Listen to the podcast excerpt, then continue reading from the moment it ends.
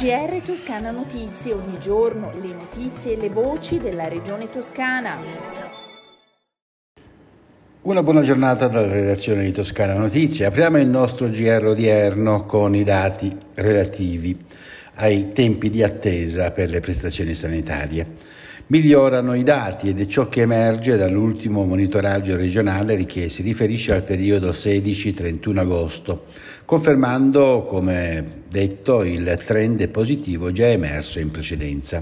Secondo i dati, per tutte le visite oggetto di monitoraggio, la percentuale di garanzia entro i tempi massimi, cioè 15 giorni per la maggior parte delle visite, passa dal 67,6% del periodo 1-15 agosto al 70% del periodo 16-31 agosto, percentuale che si attesta a 84,8% se si fa riferimento ai tempi di garanzia previsti a livello nazionale.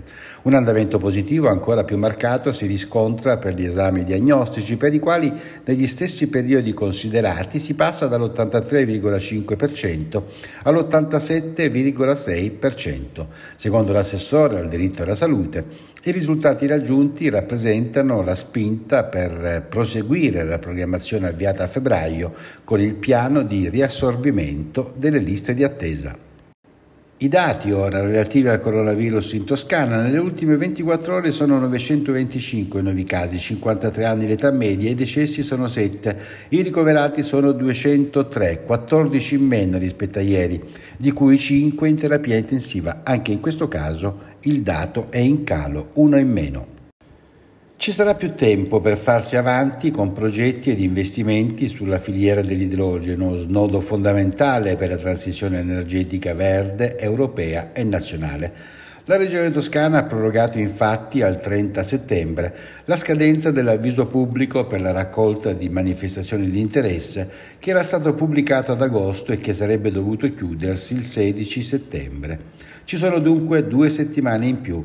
Le imprese già presenti in Toscana o che intendono localizzarvisi, gli enti locali, organismi di ricerca e centri di trasferimento tecnologico possono comunicare i propri intendimenti scrivendo a mi-idrogeno chiocciola regione.toscana.it. Il 10 e l'11 settembre all'Alberese un convegno internazionale, passeggiate, dimostrazioni, itinerari, mostre e ricette tradizionali alla scoperta di uno dei più antichi fenomeni del nostro paese e della nostra regione. Il movimento stagionale del bestiame lungo gli antichi tratturi, una civiltà divenuta patrimonio dell'UNESCO.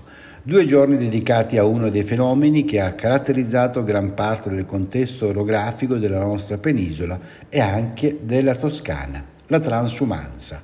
I prossimi 10 e 11 settembre, come detto, la Maremma si prepara a ospitare una serie di iniziative che metteranno in vetrina questa storica pratica divenuta patrimonio immateriale dell'UNESCO grazie ai suoi riconosciuti valori culturali, etico-sociali, oltre che turistico ed economico.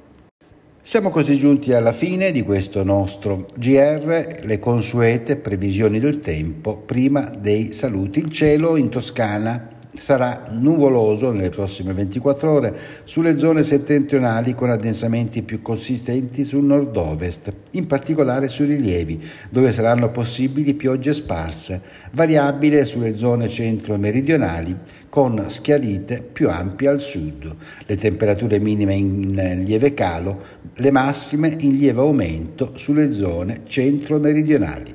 Con le previsioni meteorologiche si conclude il nostro GR. Un buon ascolto dalla redazione di Toscana Notizie e da Osvaldo Sabato. GR Toscana Notizie, ogni giorno le notizie e le voci della regione toscana.